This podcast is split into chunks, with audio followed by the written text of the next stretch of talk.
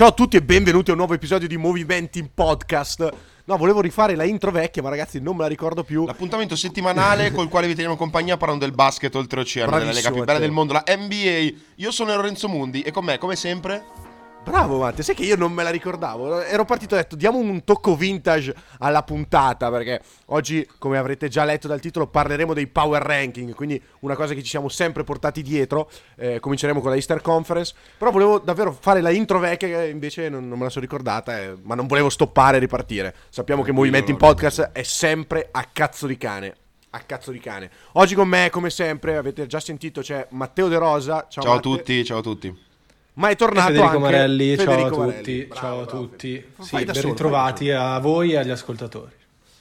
Allora, ragazzi, bando alle ciance, oggi non abbiamo tempo da perdere, anche perché abbiamo i minuti contati e la puntata sarà giustamente bella corposa.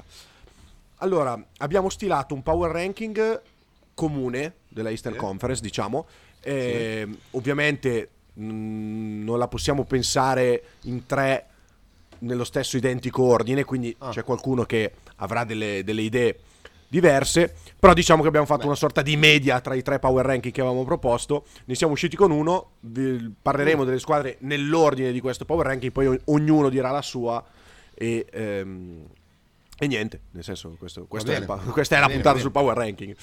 Allora, cominciamo dalla prima squadra. Eastern Conference, però l'hai detto Eastern Conference. Se non l'ho detto, l'ha detto ora Federico Maria Marelli. Mamma mia, allora però cioè devi fare no, non hai penso, detto niente, fatto... penso di averlo detto in introduzione. Sì, probabilmente l'ho perso io. Sì. Allora, ragazzi, ecco, qua già ho un dubbio, non mi ricordo se qualcuno di noi tre avesse messo un'altra squadra al primo posto. Comunque, nel power ranking chissà quale di redazione, la prima squadra sono i Boston Celtics. Io sono d'accordo. Matte e Fede, anche voi due avete come squadra più forte est Boston? Sì. Io Boston. Per quanto mi riguarda, che ci siano Cambia o Bucks al primo o secondo posto cambia veramente poco. Però sì. Va bene. Sì. È un primo posto e un altro primo posto in realtà. Nel senso che Boston e Milwaukee sono intercambiabili. Io dico la mia, ho scelto Boston al primo posto perché mi convince un pelo di più. Allora, ho trovato diverse analogie tra le due squadre, perché entrambe vengono da una cavalcata playoff che li ha lasciati un po' con l'amaro in bocca. Bucks fuori al primo turno dopo aver vinto la Eastern Conference contro gli Heat, e Boston anche loro escono contro gli Heat a gara 7 alle finali di conference, sì, ma non dimentichiamoci che Boston era sotto 3-0, la serie l'ha recuperata un po' per i capelli, poi forse è andata anche un po' di sfiga con l'infortunio in gara 7 di Tatum, però ecco, diciamo che al di là del fatto che siano usciti a gara 7, insomma Miami era sopra 3-0 e Miami arrivava da ottavo seed, quindi dell'amaro in bocca lo hanno tutte e due, quindi entrambe quest'estate hanno per certi versi rivoluzionato un nucleo storico, perché sia Milwaukee che Boston erano più o meno la stessa squadra da un po' di anni, diciamo, per aggiungere dello star power, perché Boston ha deciso di sostanzialmente accorciare il proprio roster, dando via Smart e Brogdon nel reparto guardie e sostituendolo con Holiday, e nel reparto lunghi via i due Williams ed è arrivato Porz, quindi perdono due giocatori ma ne aggiungono i due che arrivano nuovi sono, diciamo, più potenzialmente più forti. E lo stesso fa Milwaukee, che perde tre guardie perché lascia partire Javon Carter, perde Grayson Allen e lo stesso Jrue Holiday nella trade, e porta a casa Lillard, quindi anche loro sostanzialmente hanno perso un po' di profondità ma hanno aggiunto un giocatore di primissima fascia. Ma tra queste due, perché preferisco Boston in definitiva, mi convincono molto di più nella metacampo difensiva. Questo l'ho detto anche, penso, nella puntata, non mi ricordo se sulla trade di Holiday o la trade di Lillard, però nel senso, su Milwaukee ho parecchi dubbi in difesa, ho pochi dubbi in attacco, perché nel senso va detto, io adesso qua la sparo grossa, so che probabilmente voi due inizierete a fare versi, ecco. Ma un pick and roll Lillard Antetokounmpo potrebbe potenzialmente essere il pick and roll più ingiocabile della storia. Io non ho paura a dire questa cosa, pronto a essere smentito, no, però davvero mi fa realmente... Hai detto una cosa, Lore, che ha un tasso di normalità incredibile. No, vabbè, adesso non ho detto il pick and roll più forte della storia, ma una banalità di una roba. Vabbè, allora raga, ciao a tutti, il resto di 25 ascoltatori. Io dico una cosa invece che potrebbe sconvolgere il cielo azzurro. Vaffanculo. Incazzatevi, vai, reaction. A Londra il cielo non è azzurro, posso dirti questo. Ecco. Il cielo è nero-blu anche a Londra, quindi no? Era più contestabile la tua affermazione della mia, quindi Matte abbiamo il cielo azzurro, sappiamo che dal mio punto di vista sì, discussioni. Invece Antetokounmpo Lillard, il pick and roll più forte della storia, diciamo che dopo quello di Mundi De Rosa dovevate dirla sta cosa, lo sapevo che era lì, non volevo dirla io, però. Vedi che allora che io e Lore abbiamo ricevuto un sacco di chiamate anche oltreoceano per venire a fare delle training session, dei workshop sul pick and roll, dei workshop di 3 giorni con LeBron e tutti quelli lì in cui spieghiamo che prendono appunti, il pick and roll in un campo 3x3. No, comunque io sono d'accordo con te, Lore, non mi sento di aggiungere tanto. L'unica roba che mi viene da dire è che i Bucks al momento sembrano un filo più lunghi dei Celtics, dici? Che poi in realtà la differenza è di pochi nomi, perché abbiamo visto i Celtics che sono al momento abbastanza poveri di leadership, di status, di talento non lo so, però sicuramente a livello di status, i giocatori in panchina ce ne sono pochi. Quantomeno i Bucks hanno alcune certezze e alcuni giocatori di esperienza che magari possono tornare utili, però sì, io al momento sono convinto più dall'equilibrio tra attacco e difesa di Boston che di Milwaukee, assolutamente. Sì, e io sono, senza dilungarmi troppo, sono assolutamente d'accordo con entrambi. I Celtics probabilmente convincono di più dal punto di vista difensivo. Poi sapete che io non sono un fan della panchina corta, l'ho detto mille volte, sono un disco rotto, però... non sei un fan della cartina corta? Cos'è che detto? No, Matteo panchina. No, perché qua è grave, non so se dissociarmi. No. Vabbè, scusate, è un dubbio lecito, non ho sentito proprio. Cos'è che ha detto che non si della panchina corta? Stai insinuando qualcosa su Federico Maria Marelli dicendo questa frase? Scandaloso. No, è una domanda, io non ho sentito. Ho fatto proprio cos'è che ha detto che non si faranno sentito? I 25 ascoltatori. E certo, ti fai cazzi tuoi e ti parlo. Ah no, vabbè, vai. Vabbè, ho detto che non sono un fan della panchina corta, però okay. Io vedo entrambe le panchine un po' corte al momento, però forse i Celtics hanno dei giocatori che uscendo dalla panchina diciamo ci possono lavorare e tirar fuori dei giocatori poi veri di rotazione. Vedo un po' più questa possibilità a Boston piuttosto che a Milwaukee. Anch'io vado dalla parte di Fede, nel senso, secondo me le due squadre, è un'altra analogia tra le due squadre, hanno per ora una rotazione a 6 entrambe, cioè 6 giocatori sicuri. Esatto. Per Boston sono White, Holiday, Brown, Tatum, Horford e Porzingis, questi 6 sono certi. Per Milwaukee sono Lillard, Connaughton, Cameron Payne. No, però aspetta, Cameron Payne forse te lo metto come settimo, perché Middleton è uno in più da loro, è uno in più. Middleton, Giannis, Lopez e Portis. Secondo me sono questi 6. C'è giustamente Cameron Payne, come hai detto tu, che forse tra i due settimi uomini è quello che prendo prima, però ho un dubbio, ovvero Cameron Payne è forte solo palla in mano. In una squadra con Lillard e Giannis ai playoff quanto spazio avrà palla in mano? Poco. Questa cosa va valutata. Quindi si andrà a prendere i 4 minuti in cui non gioca Lillard, in poche parole. Sì. Anche perché in difesa non li vedo giocare insieme. In difesa, è uno che paghi. Sì, un malus abbastanza importante.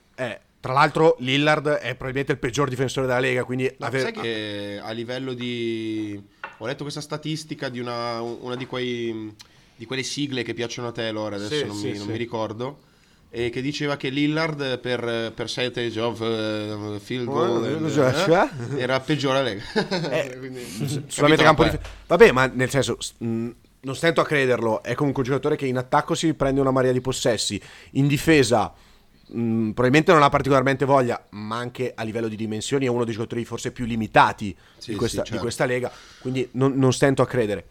Diciamo che Poi a Milwaukee ci sono Campaign, Malik Beasley, Beauchamp, Crowder, che, diciamo, tolto il terzo, secondo me sugli altri tre puoi provare a costruirci i giocatori playoff. C'è a dire che, l'abbiamo già detto questo nella puntata dedicata alla trade Lillard, Crowder e Beasley l'anno scorso, appena iniziata la postseason, si sono seduti in panchina e non hanno letteralmente visto il campo.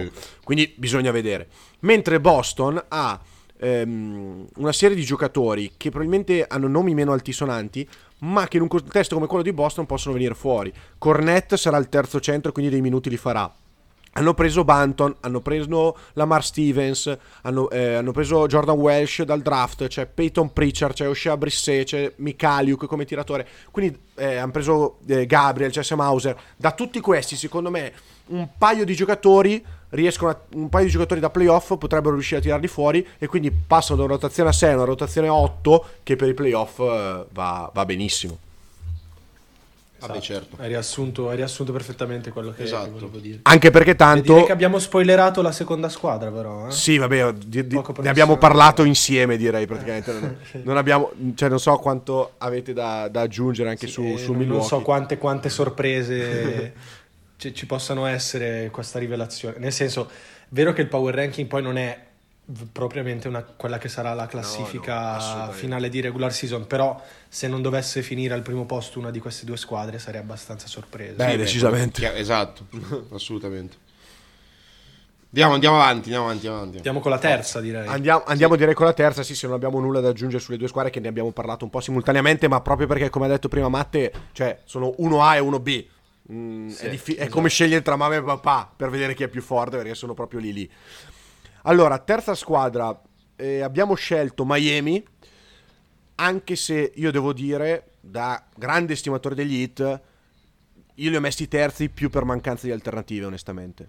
Per rispetto, dai ragazzi, sì, per rispetto. Il divario tra la seconda e la terza è veramente ampio, è vero, sono d'accordo, sono molto d'accordo, e devo dire che Miami alla fine finisce qua di diritto, perché Matte ha detto per rispetto, ma effettivamente se noi guardiamo negli ultimi 4 anni Miami ha fatto 2 finals, una finale di conference persa a gara 7 da un tiro di Butler che finisce appena corto, quindi nel senso, cioè, ci sta che finiscano qua, anche perché la squadra è sostanzialmente la stessa.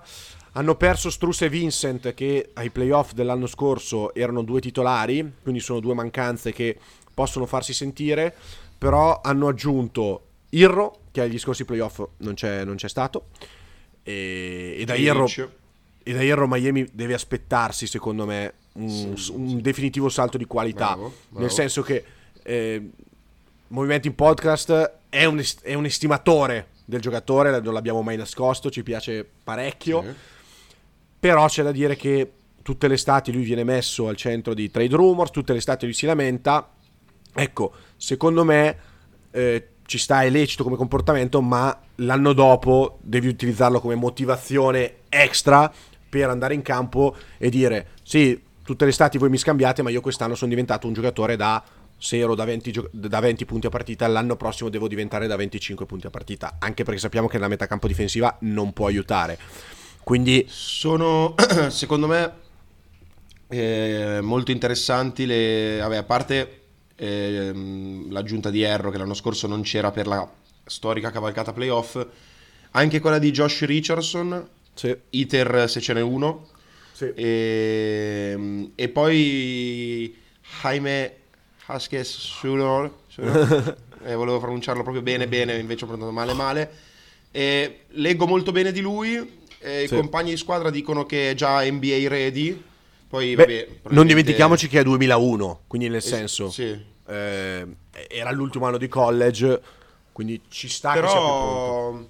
Dovrebbe, cioè, nel senso, Miami secondo me ci punta già da subito per avere un impatto. Sì, sì. E poi l'altro giorno un certo Swider ha deciso la partita di pre-season con una serie di triple incredibili, quindi sì. Chi cazzo è questo Swider? Poteva essere Duncan Robinson 3 anni fa. Esatto, guarda, mi collego al volo, poi lascio la parola a Fede.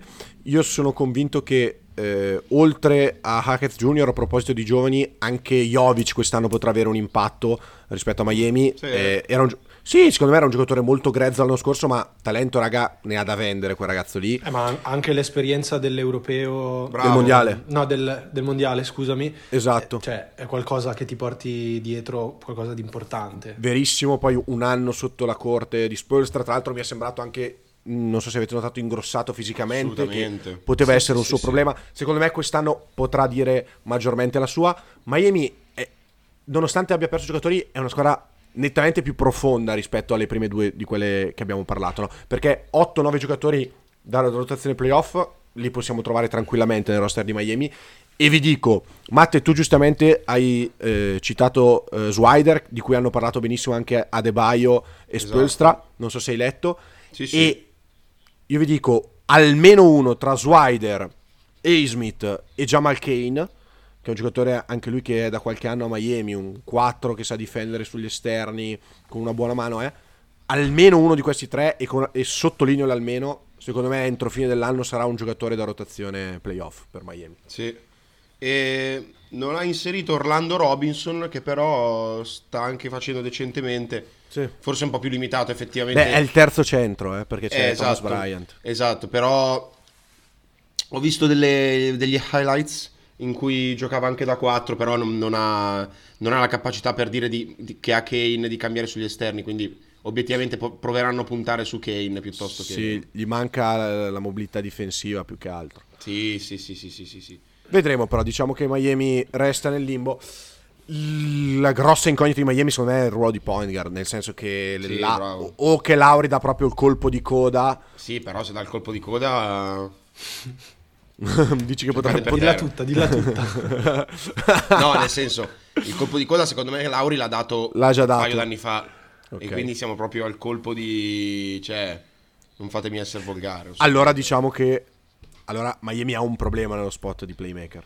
Non lo so, perché comunque Lauri l'anno scorso il suo l'ha fatto, ma per quanti minuti? Sì. Io parlo sempre di playoff, perché non... Sì, giustissimo.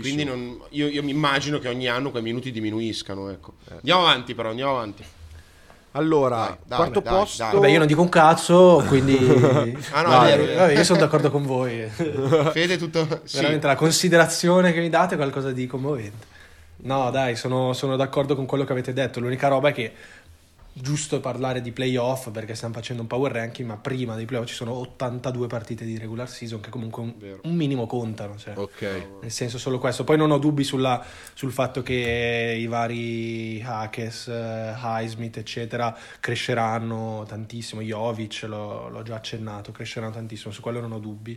Possiamo pure andare avanti, procediamo. No, quello che ha detto Fede è verissimo, nel senso che l'anno scorso Miami è arrivata alle finals partendo da ottava, ma non è tutti gli anni così.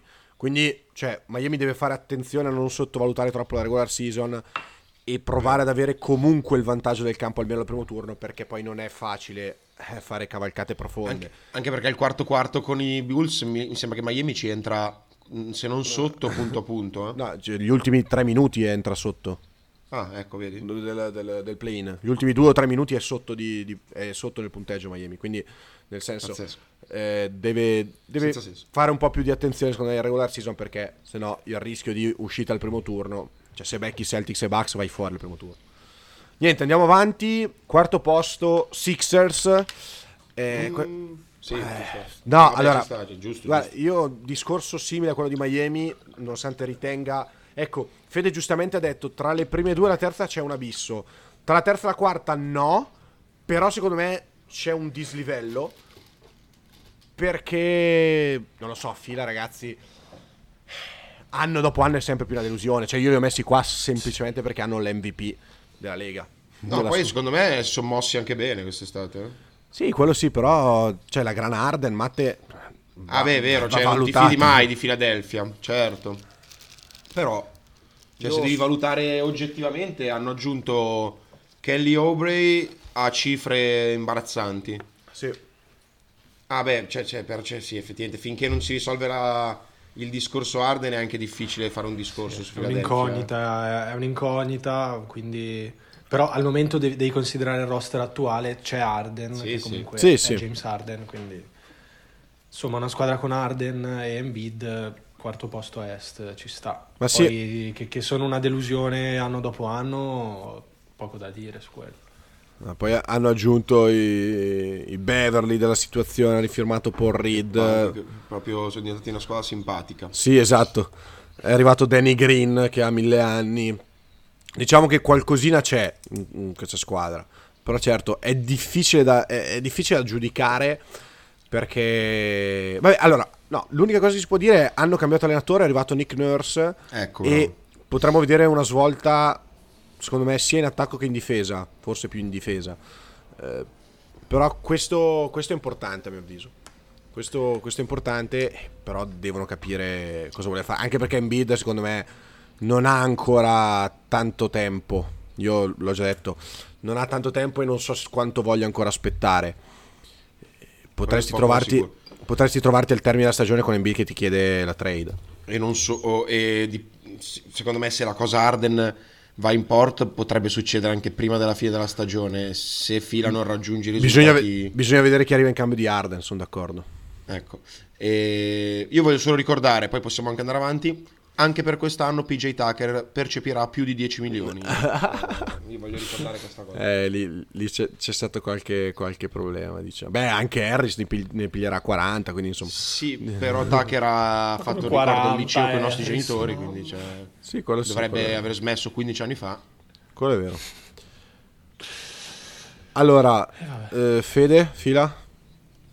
No, niente da dire da quello che avete detto. Quinto posto, noi abbiamo messo i New York Knicks. Fede, parto da te a sto giro. Sì. Qua io addirittura in una potenziale classifica finale, non un power rank, da regular season finale da regular season, li ho messi al terzo posto dopo le due big. È una squadra che secondo me per come è stata costruita mi piace molto, ha mantenuto il core che tutto sommato l'anno scorso ha fatto abbastanza bene. Sì. Al quale ha aggiunto Dante Di Vincenzo, andando quindi a riformare quel magico trio che aveva vinto tutto dominando al college a Villanova, formato da Branson, Josh Hart e Dante Di Vincenzo, cosa romantica che mi piace tantissimo, un sistema difensivo rodato, lo sappiamo, con Thibodeau, e niente, una squadra da cui mi aspetto un'ulteriore crescita, una squadra tutto sommato giovane, i vari Barrett, Quentin Grimes, Emmanuel Quickley. Mi aspetto ancora che Branson faccia un ulteriore piccolo step, è già arrivato ad un livello clamoroso, però secondo me può ancora salire leggermente di livello, magari un po' nella shooting selection, un giocatore che si prende tanti tiri, e se tutto questo dovesse succedere, avvenire, secondo me su una squadra che veramente può mettere in difficoltà quasi tutti. Per la prima volta dopo un po' di tempo i Knicks non hanno rivoluzionato il roster, non hanno... cioè è un po' di anni che seguono questa direzione, sì. Che gira attorno, come dici tu Fede, al gruppo storico di Villanova, al quale mancherebbe solo Michael Bridges per essere completo, giusto? O sì. Anche qualcun altro, no vabbè, che però gioca nei rivali. C'erano altri giocatori. Sì, no, beh, che, sì, non è che non giocavano in 4. No, vabbè, ma dico giocatori NBA di quel calibro. No, di quel calibro no. Ok, anche perché sennò era più forte una squadra NBA Villanova, cioè, quindi... tra l'altro ho visto qualcosina su della pre-season e posso dire di essere un filo posso dire che cuore Matteo Robinson, perché non lo so, ha messo su delle statistiche interessanti, poi le partite di pre-season non valgono meno di quelle di pre-season in Europa sicuramente, però esatto, io sono curioso di vedere questo step di cui parlavi tu Fede, di Branson, che lo facciano tutti, cioè che Mitchell Robinson diventi un giocatore più intelligente, che Barrett diventi più protagonista nei momenti decisivi, insomma mi aspetto una crescita globale di tutti i Knicks, e poi come dici tu potrebbe essere una squadra profonda con tante risorse, giovane, che veramente potrebbe, magari approfittando di una situazione di infortuni o di qualcosa che non gira delle prime squadre, anche arrivare a posizioni proibitive nella regular season, assolutamente. Allora, Fede secondo me ha buttato lì una bella hot take che mi sento di quotare, nel senso se questa squadra dovesse arrivare terza in regular season io non sarei particolarmente sorpreso, Sì, no, io. Lo dico senza problemi, anche perché le squadre di Thibodeau in regular season fanno bene. Questa squadra è ricca di cagnacci, proprio come piacciono a Thibodeau, e comunque hai anche gente che sa farti canestro. Diciamo che l'unico problema a roster secondo me è sempre Julius Randle, che devono decidere prima o poi cosa fare di lui. Sì, assolutamente, precisamente sì, perché in regular season ti dà una grossa mano, ti alza il floor della squadra, ma quando arrivi ai playoff, ragazzi, è una tassa clamorosa da pagare. È una tassa perché anche se fa 20 punti lui è probabilissimo che la squadra stia perdendo. Sì. Cioè quando giocava bene con Miami i Knicks ma sì, perché Miami voleva che Randle facesse 20 punti, che si prendesse i suoi tiri del cazzo dalla media, gli step back da tre, cioè le culate, cioè, quindi insomma Randle diciamo che rimane la decisione da prendere su questa squadra, ma è il giocatore proprio al momento meno, cioè che vedo meno vincente, nel senso è il classico giocatore che più segna più la squadra fa male, non so come dire, è l'ale gentile dell'NBA Julius Randle, bello? Sì, carino.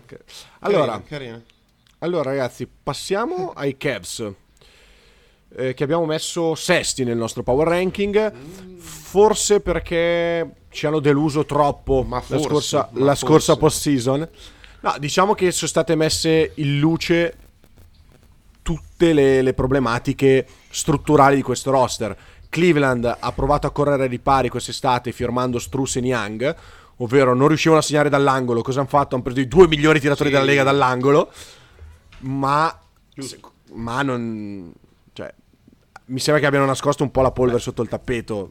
I problemi strutturali restano, hanno una coppia di guardie di gente alta 1,80 m, perché Mitchell e Garland sono due nani, giocano con il doppio con due lunghi che non sanno tirare fuori dallo smile, che sono Mobley e Allen. Quindi insomma sì, l'aggiunta di Strus a me piace molto, devo dirvi, però restano problemi in difesa, restano problemi in attacco. Cioè, questa squadra credo che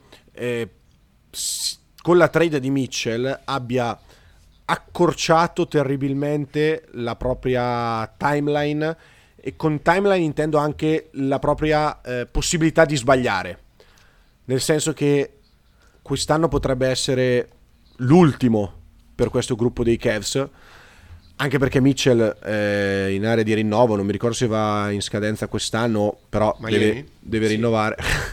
Beh, io credo che Riley, come per tutte le stelle, sarà lì alla finestra e poi se ne andrà con un pugno di mosca in mano. Però diciamo che parole forti, molto signor Pat Riley, molto Pat probabile. Riley, tu. Diciamo che insomma Cleveland ha, cioè, sostanzialmente i problemi che abbiamo visto l'anno scorso in post-season potrebbero ripresentarsi quest'anno, perché Ross, sì è vero, sono stati aggiunti giocatori con delle caratteristiche che dovrebbero sopperire a quelle. Però scusami, allora, mi viene da dire, se tu hai tre esterni, Mobley e Allen, che tu abbia Strus, Curry, Thompson o io, te, Fede, non dico che cambia poco, però probabilmente il cambiamento tattico di cui loro potevano giovare davvero era andare a cercare proprio all'interno del reparto lunghi qualcuno che aprisse il campo. Perché l'anno scorso, durante le partite con i Knicks, c'era Mobley che voleva ricevere sulla lunetta, Allen sullo smile, e c'è anche da dire che Mitchell è arrivato probabilmente al 60% della condizione ai playoff, ci sono qualche attenuante, hanno deluso tantissimo. Però secondo me, come dici tu, finché prendi Strass da giocare come esterno, ma c'hai sempre la grana Allen Mobley da risolvere, puoi avere anche Reggie Miller, però finché hai quei due lì in campo le spaziature sono quelle. Sai cosa, Matte? Secondo me il problema di questa squadra è che hanno il doppio lungo, perché Mobley nell'NBA del 2023 dovrebbe fare il 5, ok, per caratteristiche offensive. Il problema è che è leggerissimo, e si è visto anche l'anno scorso ai playoff, cioè Randle, Mitchell Robinson l'hanno portato tutti a scuola. Quindi non puoi averlo da 5, e quindi devi mettergli accanto un 5, il 5 che per realtà Allen loro l'hanno preso davvero per niente, ricordiamoci, erano inseriti nella trade Harden-Brooklyn, regalato, e hanno preso Allen così a gratis sostanzialmente. Però diciamo che devono riuscire a sviluppare Mobley da 5 e salutare Allen, secondo me, che è un centro fortissimo, non sto criticando Allen, però tra Allen e Mobley prendo Mobley, E... oppure vedere se Mobley sul mercato può essere veramente un pezzo davvero pregiato per poter rivoluzionare la squadra. Bisogna vedere. Invece, Fede, secondo te Mitchell può essere l'uomo che porta una franchigia a una cavalcata storica, o potrebbe essere più il Trae Young di una sorta di Atlanta Hawks, ma a Cleveland? Bella, è un gancio, questo domanda... è un gancio alla prossima, classico gancio, simpatico, questo, no? Gancio simpatico. No, prima di agganciarmi, di Donovan Mitchell non lo so, come dicevi anche in area di rinnovo si dice che potrebbe andare via, cambiare area, non lo so. Come giocatore io lo vedo più come secondo violino di una squadra che potenzialmente punta al titolo, ecco, non uno che ti guida la squadra al titolo. E no, però volevo dire appunto del problema strutturale del doppio lungo, sicuramente è lì sotto gli occhi di tutti, ma per come l'avete messa giù, cioè il problema è Mobley, che non è un 4 ma non è anche un 5, o secondo voi... È la convivenza, cioè, perché... tra i due, secondo me. È la convivenza tra i due, però se mi dite che Mobley non può fare il 5 perché è troppo leggero, ma non può fare il 4 perché non apre il campo, quindi il problema è Mobley, che deve cambiare qualcosa nel suo gioco. Lascio il direttore. Effettivamente metta giù così, sì, ti direi di sì. Nel senso, Mobley per me è un talento mostruoso, potenzialmente nell'arco di qualche anno potrebbe essere il migliore difensore della Lega o giù di lì. Però sì, deve fare, secondo me, un miglioramento sostanziale offensivo. Cioè sulle qualità difensive non abbiamo dubbi, però deve dare qualcosa di più in attacco, però anche difensivamente, Fede, perché come diceva giustamente Lore, quando si va ai playoff che la palla viene cristallizzata in anche isolamenti, lui è leggero, è molto leggero, quindi anche uno come Randall gli dà le culate e sposta in pochissime parole. Proseguiamo perché siamo a mezz'ora, abbiamo fatto 5 squadre, Vabbè, c'è da dire che è normale parlare, sì. Cioè, le ultime squadre le butterei proprio lì, alcune. Quindi, nel senso, non facciamoci problemi da questo punto di vista. Direi, andiamo alla successiva, come hai detto tu, Matte. Abbiamo messo Atlanta. Ecco, io sono un po' meno d'accordo qua, perché ho molta più fiducia nella squadra che verrà dopo. Molto alto tu, su, vabbè. Però forse un po' troppo, tu dici? No, non lo so. Allora, a me piacciono molto. Ne parliamo dopo. Non mi piace il modo in cui hanno scelto di mandare appunto la squadra, ovvero l'anno scorso praticamente Trae Young e Murray si alternavano gli uno contro uno. Secondo me l'anno scorso non giocavano per niente un bel basket. Difensivamente sono anni che latitano poi quando arrivano i playoff, però io sono uno dei sostenitori accaniti di Trae Young, nel senso, se Trae Young dice che porterà questa squadra alla vittoria, io incredibilmente quasi mi fido. Però secondo me, ecco, quest'anno, già negli ultimi anni erano una squadra leggermente sopravvalutata perché hanno raggiunto dei risultati obiettivamente in cui sono andati oltre se stessi. Quest'anno forse arrivano nella loro versione forse più scarsa, si può dire, di questi ultimi anni. Non lo so che è arrivato Quin Snyder in panchina già dal finire della scorsa stagione, esatto. Qualche miglioramento l'aveva mostrato, e poi forse, Matteo, io ho deciso di metterli così in alto, tra virgolette. Comunque li stiamo mettendo settimi, quindi idealmente non farebbero neanche i playoff diretti, perché comunque talento roster ce n'è, nel senso, Trae Young, Murray, Hunter, Bogdanovic, i due lunghi, Capela e Okongwu, a me piacciono davvero tanto. Quindi, insomma, secondo me, anche solo per una questione di talento grezzo presente in squadra, le vittorie le fai. E con uno come Snyder, che in regular season, ragazzi, Snyder ha portato Utah al primo posto, Ovest, tra l'altro. No, vero. Quindi cioè, è un mix di fiducia tra il talento presente in squadra e il coach. E anche il rapporto. Però io sono d'accordo con te. Il rapporto Snyder Young sembra comunque ottimo, quindi quello può.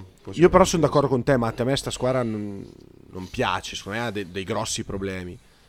È che se vedo quelle dopo, magari ci sono squadre anche che mi piacciono di più, che sono costruite in maniera migliore, però che non hanno, diciamo, lo stesso grado di preparazione che può avere Atlanta.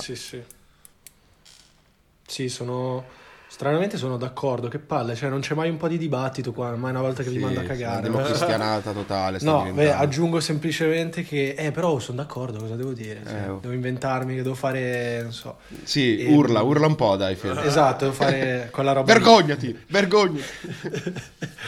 No, volevo dire che appunto siamo alla posizione numero 7, quindi idealmente una squadra che farebbe il play-in. Se tra la seconda e la terza c'era del divario, secondo me c'è anche tra la sesta e la settima. Cioè, okay, le sei squadre che andranno direttamente a playoff secondo me sono già abbastanza definite. Poi è vero che in NBA può succedere di tutto, cioè se pensiamo che l'anno scorso i Mavs con Doncic e Irving non hanno fatto neanche il play-in, è abbastanza scandaloso. Quindi può succedere di tutto, ma per il resto sull'analisi degli Atlanta Hawks sono d'accordo con entrambi. C'è una squadra che non mi piace in maniera assoluta, però per il grado di talento e preparazione che c'è lì più o meno devi metterla, poi magari ottava, insomma. Queste squadre qua tra la settima, la nona, la decima anche ci metto dentro, sono un po' intercambiabili come posizionamento finale, diciamo. Andiamo pure oltre. Sì. Matte, io devo dire che la prossima squadra è finita così in alto perché tu sei, secondo me, molto alto su di loro, ma c'è poco da dire, questi gasano, ragazzi. Questi a me gasano parecchio. Indiana Pacers messo all'ottavo posto. Un'altra squadra, figurati. Ah sì, allora scusami. Dopo probabilmente ancora. Allora scusami. No. In realtà ci stanno, ma è per quello che dicevo che sono un po' intercambiabili queste squadre. Vero. Dalla settima alla nona. Sì, no, assolutamente. Lore, io ti faccio una domanda subito su Indiana. Vai. Secondo te incide così tanto bad yield sì o bad yield no per le sorti di questa squadra? Beh, allora stiamo parlando... Sì, allora, ho un'altra teoria, però... stiamo parlando di uno dei migliori tiratori della Lega, quindi questo secondo me va sottolineato, perché sai, queste cose poi tendono a contare. In uno sport in cui si segna in un canestro, in uno sport che va sempre di più nella direzione in cui allarghiamo il campo. Sì, è vero. Però c'è da dire che questa squadra secondo me può farne anche a meno.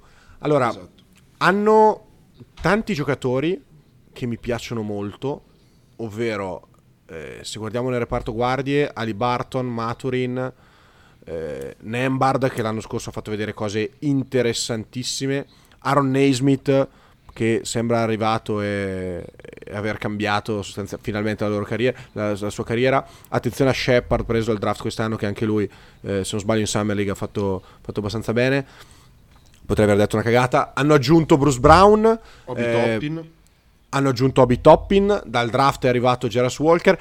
Sono tanti, non sarà facile gestire secondo me questa rotazione, perché anche nei lunghi ci sono Turner, Tice, Jalen Smith, Isaiah Jackson. Hanno tanti giocatori che secondo me possono far parte di una rotazione playoff, quindi attenzione a come verranno gestiti.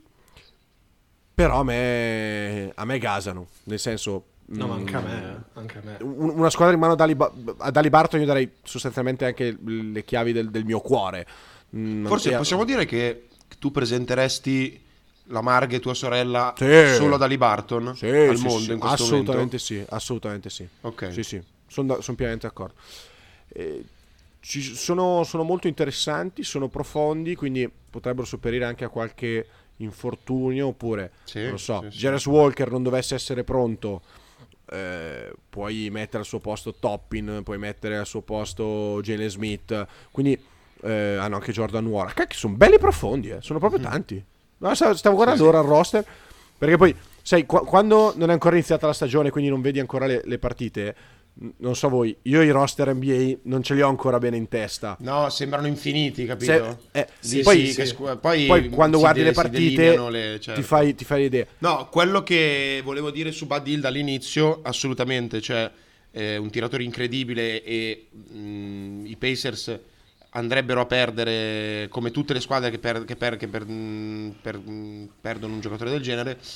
Mi sento di dire però che i Pacers sono diventati forti per altri motivi prima che per le triple di Hield. Vero. Quindi se si azzeccasse il tiratore, cioè se arrivasse qualcuno che può aprire il campo, per me la differenza poi non si sentirebbe così tanto, perché ripeto, Indiana è diventata forte per altri motivi, fondamentalmente da quando la palla in mano ce l'ha Tyrese Haliburton. No, verissimo, guarda, se da Bad Hill ottengono un bel difensore perimetrale, un 3&D da mettere lì, secondo me sono nello spot di tre sono perfetti.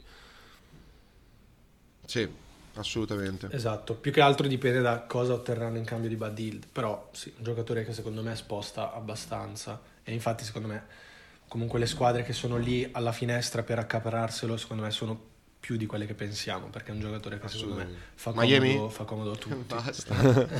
Perché no? Poi è anche in scadenza, quindi nel senso anche se ha un contratto oneroso, per prendere mi sembra sui 18 milioni, non è difficile andare a prenderlo un contratto in scadenza anche per delle contende. Assolutamente. Comunque ricordiamo, una squadra molto interessante. Anche i consigli del padre di Haliburton, al quale non scappava l'uomo, al quale non scappava niente, che in un video diceva a Bud Hield, "You have to shoot, man". Bravissimo. E ESPN subito un contratto da 5 anni.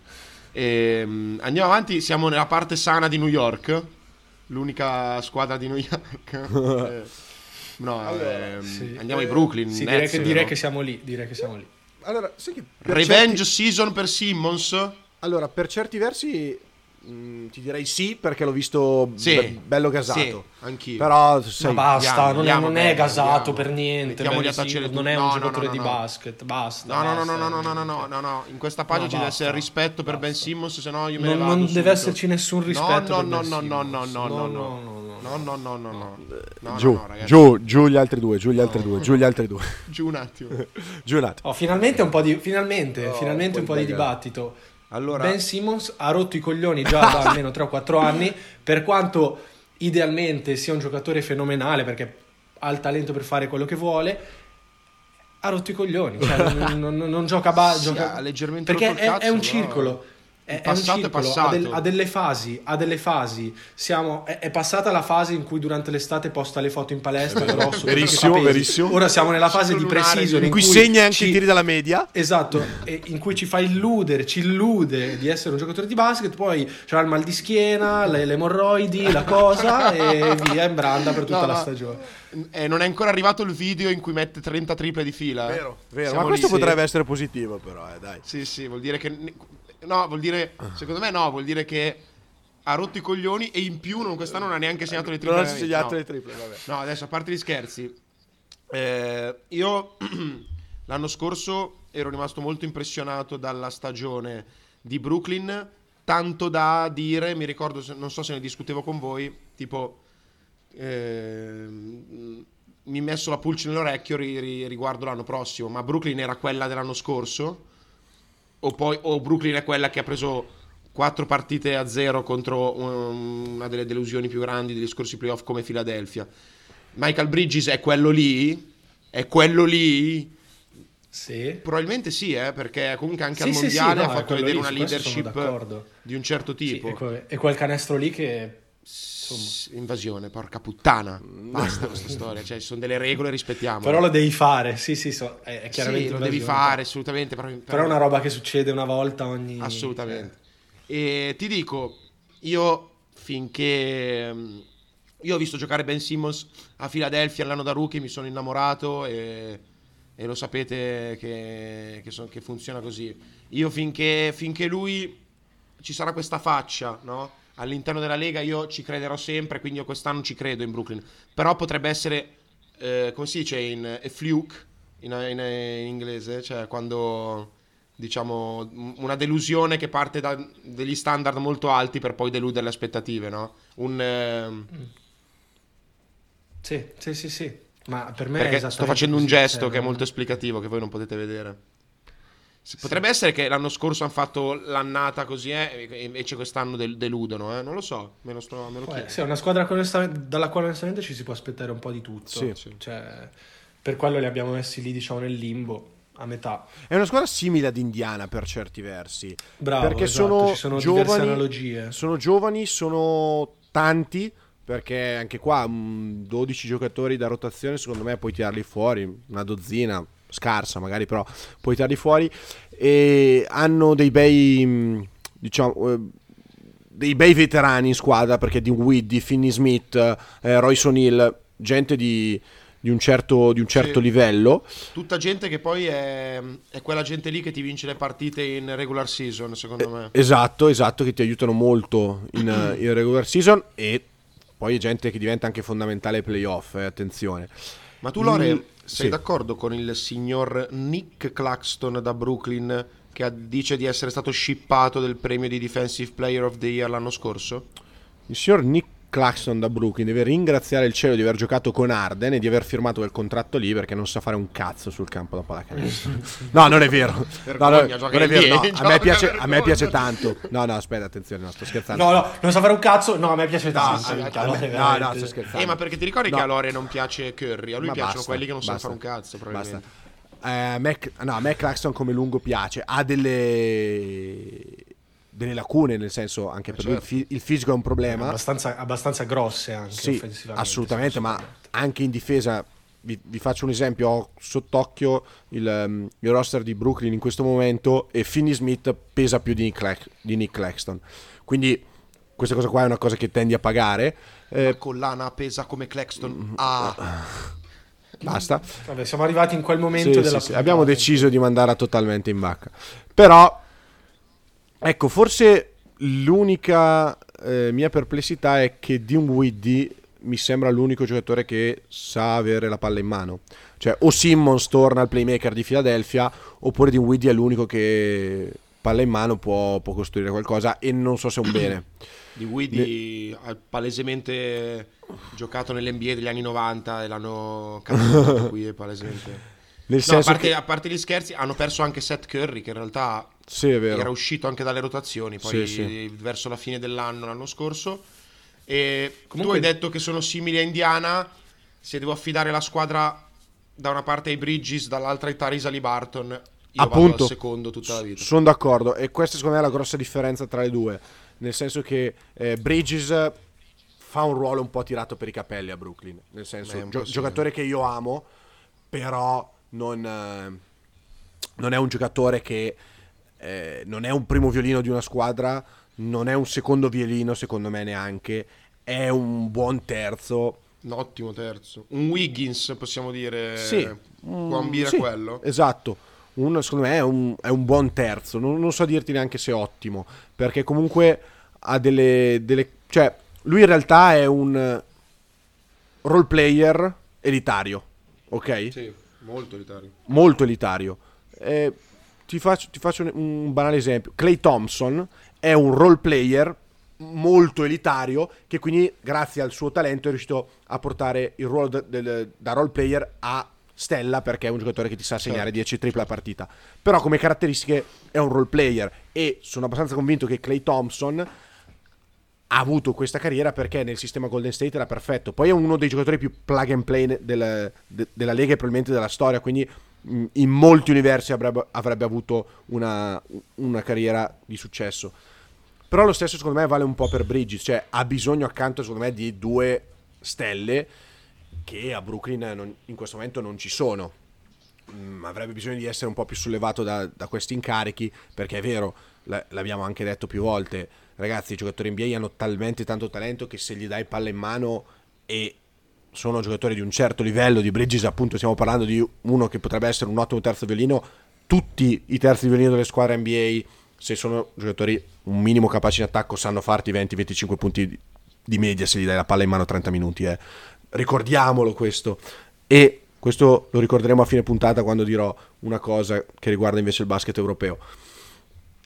Però ci sono anche Cam Johnson, adesso hanno provato anche loro a ridare l'ennesima possibilità a Lonnie Walker, giustamente abbiamo parlato di possibilità, nel senso è uno che ha cariato i Lakers, sta girando, però sta un po' girando, no? Era stato firmato era stato draftato da San Antonio. Sembrava che tu dicessi assolutamente tipo, ok. Nel senso, diciamo che è l'ennesima squadra che Lord, certo. Nel senso è un giocatore giovane, ha 24 anni se non sbaglio, 24, ha già girato 3 squadre, sai, non è una cosa comune, e comunque per quanto abbia fatto bene l'anno scorso ai Lakers, non è riuscito a ritagliarsi un ruolo, è stato mandato via, quindi vedremo. Sì, tanto secondo me passa da Ben Simmons comunque in questa squadra, nel senso ovviamente. Che se Ben Simmons sta bene ed è per questo che faranno cagare. Bello. No, vabbè, prima di muoverci oltre volevo dire solo una cosa. Avete notato anche voi che Spencer Dinwiddie, per arrotondare, ha deciso di interpretare Norman Nixon in Bravissimo. È vero. Però bravo, molto, ma tanto, molto bravo. Ragazzi, probabilmente voi non lo conoscete, però c'è anche uno youtuber italiano che fa video sulla musica, suona la chitarra, dopo vi mando la foto, è uguale, raga, è la fotocopia, ma vi giuro, ma Dinwiddie ha un viso particolare, ma che in realtà trovi una marea di sue copie è molto blues, come è vero. Allora andiamo oltre. Sì. Decimo posto, giusto? Sì. Chicago Bulls. Secondo me Chicago può fare veramente bene, dipenderà da Lonzo o non Lonzo. Lonzo non c'è, quindi non è. Era una battuta per dire che purtroppo la parabola di Chicago è cambiata con io direi con il tragico destino cestisticamente parlando di Lonzo Ball, perché ricordiamoci che prima pre-infortunio, quando stavano bene tutti e tre, Chicago era lì, stavano andando da Dio. Però Matte, io ti dico, secondo me potremmo anche essere stati bassi con Chicago, e ti spiego banalmente il perché in maniera molto esemplificativa e molto semplice. Lavin, Vucevic, De Rosa sono tre giocatori in attacco fenomenali. E poi dillo, due nomi devi. No, esatto. Due parole, esatto. E nella metacampo difensiva possono schierare Torrey Craig, Jevon Carter, Ayo Dosunmu. Ma sai che €10 sull'anello dei Chicago? No, questo no. Sì, Patrick Williams. Cioè, sono una squadra che è vero che ha mille difetti, nel senso la coppia Lavin DeRozan non è eccezionale, Vucevic non è il centro che io vorrei nella mia squadra nel 2023, però a livello di mero talento e di possibilità nella metacampo difensiva hanno costruito molto bene, devo dire. Questa squadra può dire la loro, e se dovesse è vero, noi abbiamo detto che Hawks, Pacers e Nets, ma se dovesse trovarsi davanti a fine anno a Hawks, Pacers e Nets, io non sarei così tanto stupito. Sai che no, per niente. Esatto, anche perché, come ha detto benissimo prima Fede, quelle tre squadre sono intercambiabili, il che vuol dire che ma buttaci dentro anche Chicago. Buttaci dentro anche Chicago, però mi viene da dire che già se Simmons si dimostra un pacco, diciamo, Brooklyn perde tanto. Chicago si può inserire sia su Brooklyn che su quelle altre davanti, quindi potrebbe veramente essere, l'abbiamo un po' messa in disparte, ma i problemi che abbiamo evidenziato delle tre squadre precedenti potrebbero in realtà essere il motivo per cui Chicago va ai playoff prima di loro, ecco. ma forse anche perché sono una squadra con meno hype rispetto alle altre. Meglio. Chicago è stata, cioè Chicago secondo me soffre un po' della sua grandezza passata, nel senso che negli anni 90, nell'era Jordan, erano io non so l'italiano, non so l'inglese, adesso mi vengono solo i termini in inglese. Bonfire com'è in italiano? Falò. Sono stati un falò perché per per 8 anni hanno dominato la Lega.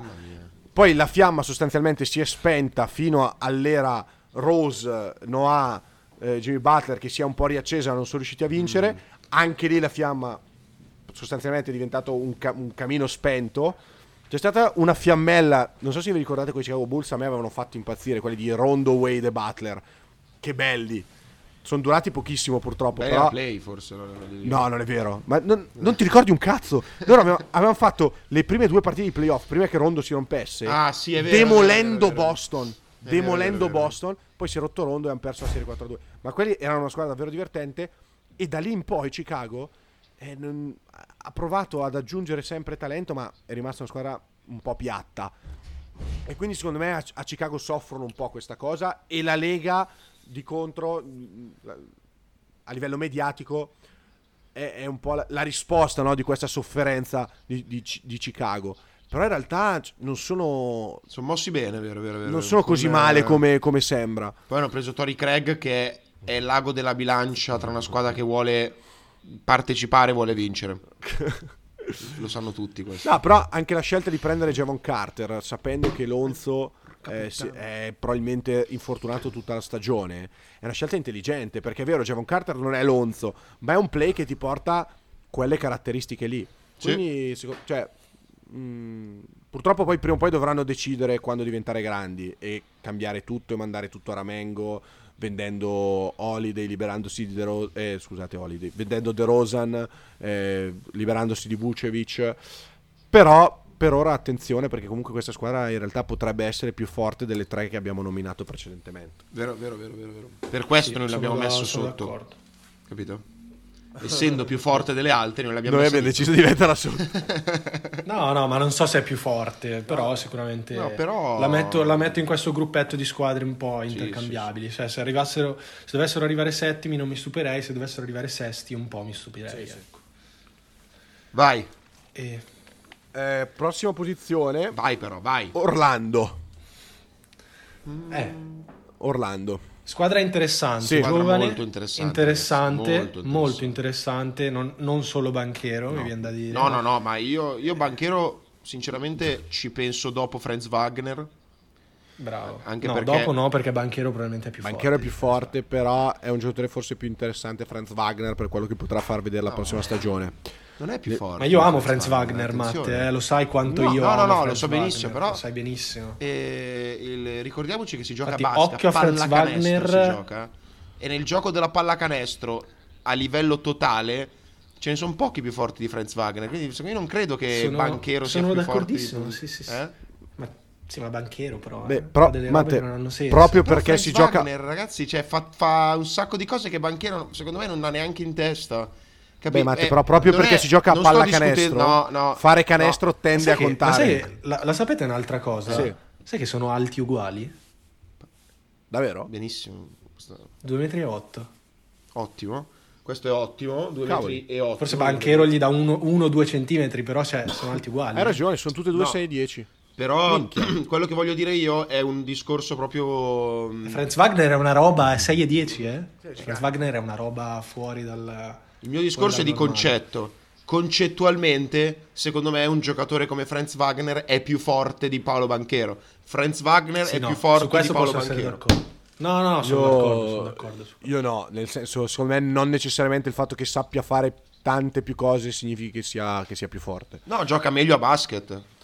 Senza dubbio. Sì, però senza gioca meglio a basket Wagner. Sì, a livello di scelte di... ma è quello, cazzo, basta, cioè nel senso perché è pieno di gente che fa 25 punti. Ma non è vero, Matteo. No, aspetta. Io non credo che Banchero sia uno. Io non credo che Banchero sia uno come tanti, sia chiaro. Anzi. Però io ti dico, secondo me un giocatore come Wagner, che magari è meno appariscente di Banchero, ma che in realtà la palla la dà via meglio, il ritmo della squadra lo gestisce meglio e poi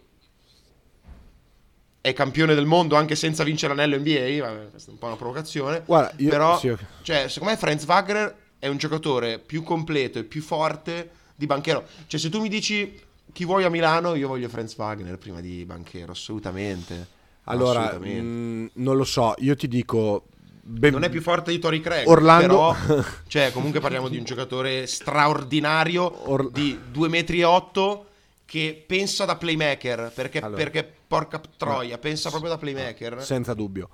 Orlando fortunatamente non deve fare la scelta tra Banchero e Wagner perché li ha entrambi. No, e poi insieme secondo me sono anche interessantissimi. Esatto. No, bellissimi. Secondo me il grosso problema di Orlando, che è il motivo per cui non me li ha fatti mettere un po' più in alto, oltre all'età che sono tutti molto giovani, quindi sappiamo che in NBA è difficile quando sei una squadra così giovane avere un impatto nella Lega, ma tolto questo, il fatto di non avere sostanzialmente tiro all'interno della squadra, perché è uno sconosciuto il tiro all'interno della squadra, ragazzi, cioè non c'è nessuno che tira con percentuali decenti. Sì, questo secondo me è un grosso problema, oltre al fatto che Bisogna vedere chi sarà il playmaker di questa squadra, perché quest'anno hanno draftato Anthony Black, che è uno che non tira, hanno già Markel Fultz, che è uno che non tira. Con Anthony che è meglio che non tirasse. Sarebbe Jalen meglio Sachs, se non tirasse. Jalen Sachs che è uno che non vede il canestro, non tira. Manca a pagare. Quindi insomma, questo secondo me è un problema abbastanza importante. Finché sono giovani va bene, sono una squadra interessante. Andando avanti con gli anni bisogna aggiungere tiro. Hanno preso Jet Howard da Michigan, facendo anche un po' una reach al draft, perché sembrava dovesse andare un po' più. Potrebbe essere interessante, molto interessante. Jet Howard è un tiratore, però. Sì, appunto, dico. Bene che è un rookie, no? Però non puoi averne uno in tutta la squadra, nel senso. Tiratore, soprattutto se è anche perché è un rookie, che potrebbe essere. Sì. No, cioè, al giorno d'oggi ti dico, devi averne 4 in campo di tiratori, e Banchero non lo è ancora, può diventarlo. Franz Wagner, anche lui ha una buona mano, non è ancora un tiratore affidabilissimo, ma sono sicuro che lui nel corso della sua carriera lo sarà, quindi avrà sicuramente dei miglioramenti da quel punto di vista, e va bene, però ecco, devono trovare il modo di aggiungere tiro a questa squadra, di costruirselo, e vedremo. Lasciamo parlare il campo. Come ha fatto Franz Wagner su Paolo Banchero in una semifinale mondiale. Va bene, se non avete nulla da aggiungere andiamo avanti, direi, no? Andiamo alla prossima squadra, Toronto, ragazzi. Toronto, secondo me, cioè, quest'estate basta, non possono mettere Vancouver, basta. Toronto disastri. Basta, dai. Quest'estate però ha fatto i disastri Toronto, cioè, ha perso l'unico playmaker che avevano, ha preso Schroeder, che ragazzi, per carità, fresco di vincitore mondiale, tanto rispetto per Dennis Schroeder, ma abbiamo detto 1 miliardo di volte i difetti che ha in ambito NBA Dennis Schroeder, e cioè non puoi affidare la squadra a Dennis Schroeder, secondo me, nel 2023, ragazzi, cioè dai, è qualcosa di improponibile. Poi è il classico giocatore che ti tira la carretta quando non c'è quando non sei né carne né pesce, capito? Ma sì, ma ci sta come sesto uomo, perché cioè uno così dalla panchina vorrei avere, non però, dico sempre, allora, ai Raptors va bene, no? Tanto cosa devono fare loro? Però Matteo, non sono nella situazione di dire vabbè, ho Schroeder play titolare perché tanto l'anno prossimo prendo la quarta scelta. Cioè questa squadra qua comunque ha Anunobi, Barnes, Siakam, Poltel, Acciua, Otto Porter, Gary Trent,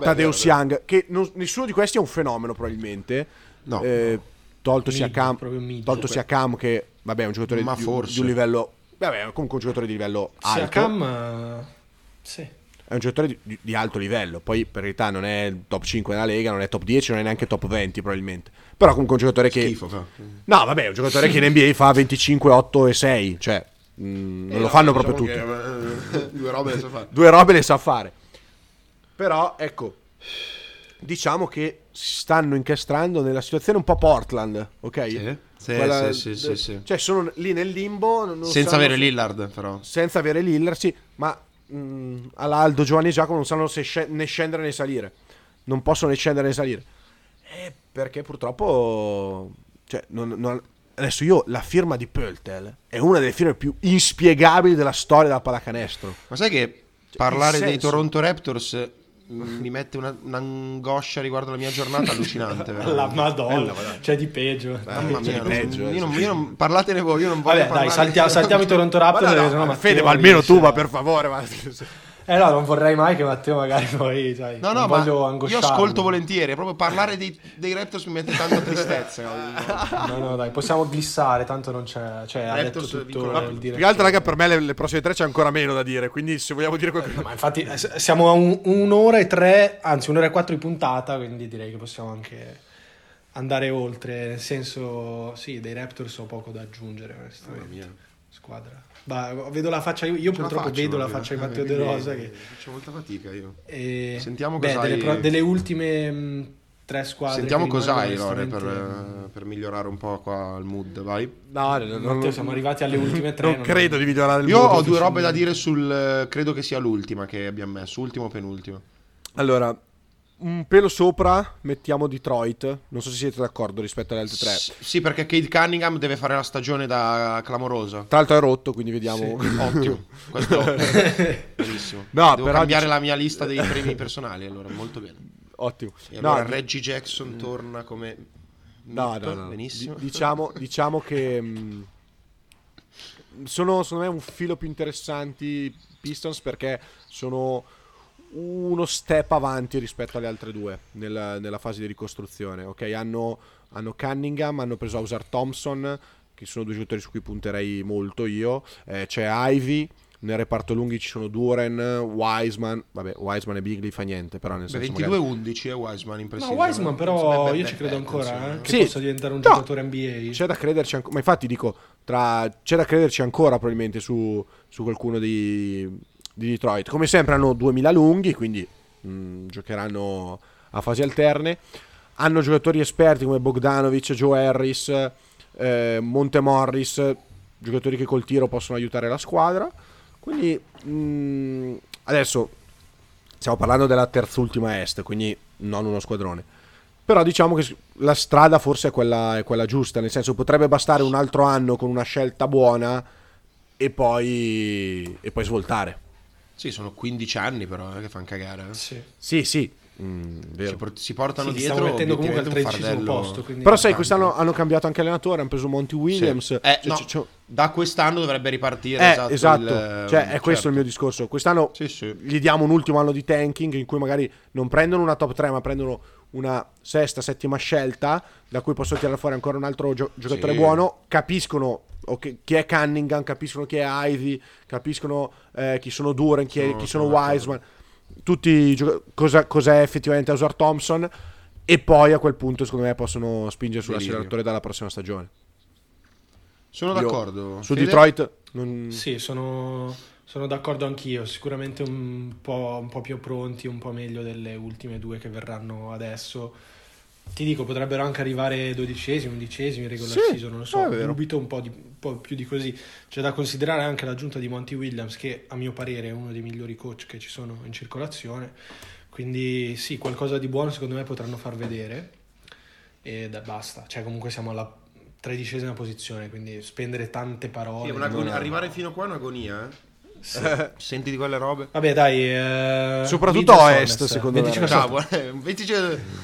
adesso cosa hai messo, Lore? Cosa abbiamo messo prima di tutte e due? Allora, io ho messo prima Wizard e infine Hornets. Ok, però anche qua abbastanza intercambiabili. Sì, più che altro gli Hornets hanno il giocatore più forte di questo ultimo. Sì. Io dividerei per... Diciamo che vedere la Melo Ball ultimo est... No, infatti... Ma perché Detroit non può arrivare ultimo, scusate? Non lo so. No, dai, Detroit è un po' meglio. Più che altro, ragazzi, la Melo Ball è nettamente... Perché secondo me c'è scondato dal niente, cioè Terry Rozier, poi c'è Miles Bridges, deve averne combinata un'altra e ancora una stata. Cioè Kai Jones che veramente l'hanno tagliato. Volevo dire proprio due parole sul signor Kai Jones da Charlotte. Praticamente voglio neanche tua madre sa chi sei. Allora, da quanti anni è in NBA, Lore? Vai? Penso 2 o 3. 2 o 3. Benissimo. Tu mi insegni? No, credo 2, no. Forse questa che inizia la terza stagione, adesso vado a controllare comunque. Vai. Non sarà più in NBA, quindi 2. Esatto. Tu mi insegni, Fede, che per richiedere una trade bisogna avere uno status di un certo tipo, non è che posso chiedere i primi stronzi che passano, e tendenzialmente devi essere anche in NBA da un po' di tempo. E quindi, tendenzialmente non lo fai su Twitter. E tendenzialmente non lo farai. Ha fatto 2 stagioni. Climax che volevo. E tendenzialmente lo fai su, quindi lui... chiede la trade su Twitter, dopo 2 anni vede il signor Kai Jones coi capelli blu, e la squadra giustamente lo taglia. Terrence Ross scrive: questo non sta bene mentalmente. E lui cosa scrive? Clamoroso: bro, check the stats, I'm the best, cioè sono il migliore della Lega in difesa e in attacco. Cioè no, troppo. Come fai a essere Kai Jones e pensare una cosa del genere? Troppo, pazzesco. Bellissimo, stupendo. Applauso, un gigante assoluto. E Milano dovrebbe veramente, per certi cervelli, bisognerebbe... Posso dire le stats di Kai Jones, giustamente che le hai citate. Sì, giocatore più forte della Lega nella metacampo, difensiva e offensiva, ricordiamolo, vai. 3.4 punti, 2.7 rimbalzi. Check the stats, bro. poverino, punti, cioè... giocava poco, quindi cerchiamo le stazze per 100 possessi. Cerchiamo le stats per 100 possessi, sì. Non arriva a 14 punti e è poco sopra i 10 rimbalzi per 100 possessi. 100 possessi significa una partita, ok? Pazzesco. Se giocasse tutta la partita praticamente. Fede, sul post su Instagram ti devi sbizzarrire su Caia. Sì. Certo è sta. Assoluto. I ragazzi, Wizards, Jordan Poole, Gallinari ha detto che segna la data contro Boston, probabilmente sarà rotto. No, mi faceva ridere, ma perché Gallinari non è mai stato quel giocatore del tipo mo mi metto in testa. No, però, tra l'altro, Gallo... Jordan Poole sì o Jordan Poole no, voi? Jordan Poole è un giocatore vero secondo voi? Boh, non lo so.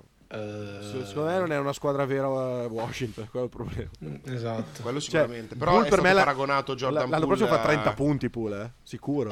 Secondo te sì? Sì, con 36 tiri però. Esatto. Sì, però sì, secondo me fa 30 punti. Raga, cioè Washington... Cioè, sapete che forse io ritratto e metto Washington utile. Washington non c'è niente, eh? C'è sì, è una squadraccia. Cioè, più che altro ci sono una serie di giocatori che forse altrove potrebbe fare 25 anche Kuzma con altrettanti ma per tiri, dirti, c'è tipo Tyus Jones, Avdija, Jordan Poole, Shamet, Gafford, Kispert, Kuzma. Ma sai che sta squadra non vince l'Eurolega neanche a pagarla proprio? No. Più che altro, cioè, ma raga, ma io presi singolarmente... Ma Matteo, stai scherzando? Ripensa a quello che hai appena detto, questa squadra non fa i playoff di Eurolega. No, vabbè, raga, playoff cifra. No, l'Eurolega, il divario tra Eurolega e NBA è molto meno di quello che pensiamo. Non vince l'Eurolega neanche a pagarla, eh? Tu dici che non fa neanche playoff, ma non è nemmeno un dibattito, non fa neanche playoff in Eurolega. Ma se perde con la Svel, ma figurati. No, vabbè, no, la Svel lo batte. Li fai i playoff marcato da Pangos, comunque due robe le dovrebbe fare. Li fai i playoff. Pangos gioca in una squadra che in teoria dovrebbe puntare a vincere. Pangos e direi Kevin Pangos. E direi che probabilmente fa anche le Final Four sta squadra qua. Però non credo proprio loro. Ma non credo proprio, ma figurati. Ma scusami, vuol dire che ai playoff tu mi devi beccare una squadra, deve buttare fuori una tra Real. Raga, non iniziamo questo dibattito, esatto, però a 6 ore di puntata. Io dico solo, il divario tra l'Eurolega e l'NBA è molto meno di quello che pensiate. Molto meno. Quello che pensate. Un giocatore che può giocare ad alto livello in Eurolega può giocare ad alto livello in NBA, giusto? Secondo me il divario è molto inferiore a quello che pensiamo tra le più forti di Eurolega e le più scarse di NBA. È chiaro che la Svel fa cagare in Eurolega, fa cagare anche di là.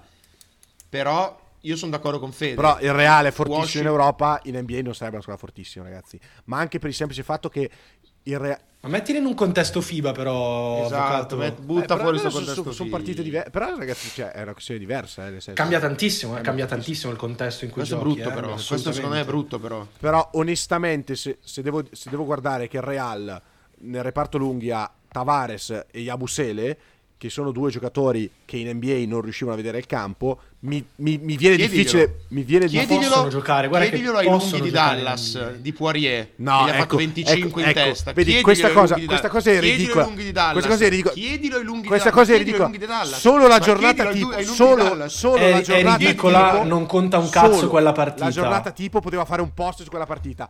Ma scusa, se avete visto chi ha giocato a Dallas, è gente che non giocherebbe neanche al 2 contro 2 tra i fratelli Marelli. Chiedilo ai lunghi di Dallas. Basta, Lorenzo Mundi, direttore, no, sono d'accordo, quella partita non conta niente, è inutile anche parlarne, ma Vincent Poirier, Edi Tavares, Ciccio Yabusele, non mi ricordo il nome, ma Ciccio va bene, possono giocare in NBA, possono stare in campo in una partita di NBA. Però, Fede, oggettivamente qua sono stati tutti e tre, cioè non è che abbiamo il what if qua, cioè non è che diciamo no, lo so, ma perché l'NBA è un mondo in cui un giorno puoi essere qualcuno e il giorno dopo sei dimenticato. Mithic fino all'anno scorso, poi vedremo quest'anno. Mithic fino all'anno scorso noi potevamo dire Mithic per noi è un giocatore che in NBA ci può stare, però non avevamo la controprova. Da quest'anno avremo la controprova e vedremo. Ma non è che se Mitzic quest'anno fa una partita, io penso che Mitzic non può giocare in NBA. Aspetta. Quello che dico io è che Yabusele, Tavares e Poirier sono stati in NBA e non sono mai riusciti a trovare spazio. Ok, perché l'NBA ha le sue regole strane, un mondo che funziona. No, Tavares arriva dall'NBA, Tavares arriva dall'NBA. Sì, non ha fatfatto il salto, non c'entra Lore. Non è un discorso che si risolve con esempi oggi, di Tavares di oggi è un giocatore diverso dal Tavares che era in NBA. Perché scusami, Joe Ingles non giocava in Eurolega è andato in NBA, ragazzi, e ha spiegato a tutti. Però possiamo dire, dai, allora, uno non ha spiegato una beata minchia in NBA, Joe Ingles. È un giocatore che io amo, ti aiuta, ma non ha spiegato una beata minchia. Ma questo è, ragazzi, 2 ore di puntata, 2 ore di Dallas, 2 ore, basta di Dallas. E soprattutto Joe Ingles è l'unico esempio che ogni volta viene portato. Ma Obst, ma per caso ha tirato in testa la tripla vittoria a Stati Uniti? Ma sì, ma anche Basile ha tirato in testa le... ma anche Basile ha tirato in testa Basile, Gianluca Basile. Basile che era un ottimo giocatore, non è più forte di LeBron James perché è una partita. Ma non dico che è più forte, ma Andreas Obst, se tu lo metti in campo con i giocatori NBA, cosa che è avvenuta in un contesto FIBA, non sfigura, perché lo metti lì, tira, fa canestro, è quello che voglio dirti. Chiedilo a Spoelstra. Ma basta. Sono dei giocatori di basket. Basta. E in un contesto FIBA non c'è sostanzialmente divario, sono dei giocatori di basket allenati che fanno questo. Ma Johannes Voigtman, scusate, Johannes Voigtman o Cam Johnson? Ma Cam Johnson tutta la vita, Johannes Voigtman fa fatica in Eurolega. Ma perché Voigtman l'ha umiliato? Porca troia, perché l'ha umiliato? Gliel'ha spiegato. Vabbè, che Cam Johnson, magari faremo una puntata su questo dibattito qua. Guarda, dovrebbe andare a fare una lezione con Voigtman, dovrebbe mettersi a prendere gli appunti. Ma tra l'altro, io voglio sentirti tra una settimana parlare di Voigtman, che sono l'unico qua dentro che lo difende sempre. Voglio sentirti tra una settimana parlare. No, io lo difendo, Johannes Voigtman, io lo difendo. Vergognati, perché uno che ha vinto 4 leghe non ha niente da... Però io giocatore incredibile. Serio. Io, secondo me, Cam Johnson è più forte, è più atletico, quello che vuoi, quelle puttanate che piacciono a te. Ma non è questione di puttanate. Ma aspetta, è più forte, ma gli farebbe tanto bene per fare una bella cena con Voigtman e ascoltare quello che ha da dire. Ma porca miseria. Probabilmente ne sa molto di birra tedesca Voigtman.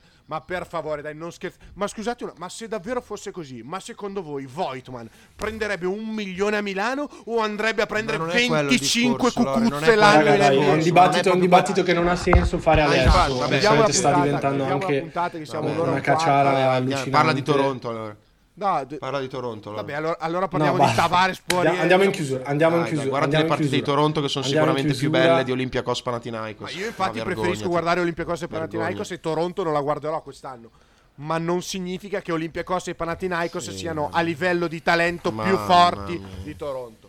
E allora io ci tengo a ringraziare Fede, che oggi aveva un impegno clamoroso ed è riuscito a essere con noi. Sì, non ci tengo a ringraziare Lore, che abbassa il livello di questo podcast. No, scherzo, su questo sono d'accordo, su questo sono molto d'accordo. Invece sei un grande direttore, perché lasci la parola a tutti, le proposte a tutti, e sei aperto alla discussione. Ringrazio True Shooting per lasciarci incredibilmente questo spazio ancora. Grazie a tutti gli ascoltatori, grazie Graziella, grazie al cazzo. E chiedilo a Obst, Lore, chiedilo a Kerr, Ciao a tutti. Dai, ringrazio anch'io voi, gli ascoltatori che sono ancora qua. Io non so se c'è ancora qualcuno, perché siamo a 6 ore di puntata per davvero questa volta. E check the stats. Ciao a tutti. Niente ragazzi, io non ringrazio nessuno, chiudo semplicemente con la mia solita pillola di cultura, tra l'altro molto affranto, e quindi dico un saluto ai nostri 25 ascoltatori.